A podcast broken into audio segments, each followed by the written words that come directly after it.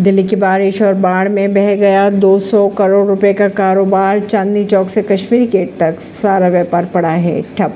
बात करें अगर यमुना के पानी की तो अंदर तक जा घुसा बाजारों में दिल्ली के प्रमुख कारोबारी केंद्र की अगर बात की जाए चांदनी चौक जैसे इलाकों की तो यमुना का पानी पहुँच चुका है इन इलाकों में। इसके चलते थोक व्यापारी की अगर बात की जाए तो इनका कारोबार पूरी तौर पर ठप पड़ गया है। साथ ही करोड़ों के माल खराब होने की आशंका जताई जा रही है। कारोबारी संगठनों के अनुसार दिल्ली में बारिश और बाढ़ से लगभग 200 करोड़ रुपए का कारोबार प्रभावित हुआ है। बात करें अगर पानी की तो चांदनी चौक से कश्मीरी गेट तक पानी ही पानी नज़र आ रहा है। दिल्ली के दिल कहे जाने वाले चांदनी चौक में कारोबारी काफ़ी परेशान है। ऐसी ही खबरों को जानने के लिए जुड़े रहिए जनता सरिश्ता पॉडकास्ट से। परवीन दिल्ली से।